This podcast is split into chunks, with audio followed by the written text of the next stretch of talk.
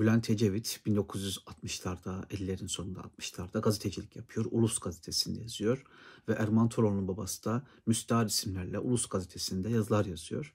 Hatta bir dönem Ulus gazetesinde e, yan yana masalarda dahi çalışmışlar, yazmışlar. E, Erman Toroğlu Bülent Ecevit'i tanıyor. Çok güzel konuştuğunu, çok zeki, kültürlü bir insan olduğunu düşünüyor. Bir gün, bir gün Erman Toroğlu'nun e, babası Erman'a diyor ki, oğlum Bülent Ecevit'e güvenme diyor. E, Bülent Ecevit'e güvenilmez gibi ifade kullanıyor.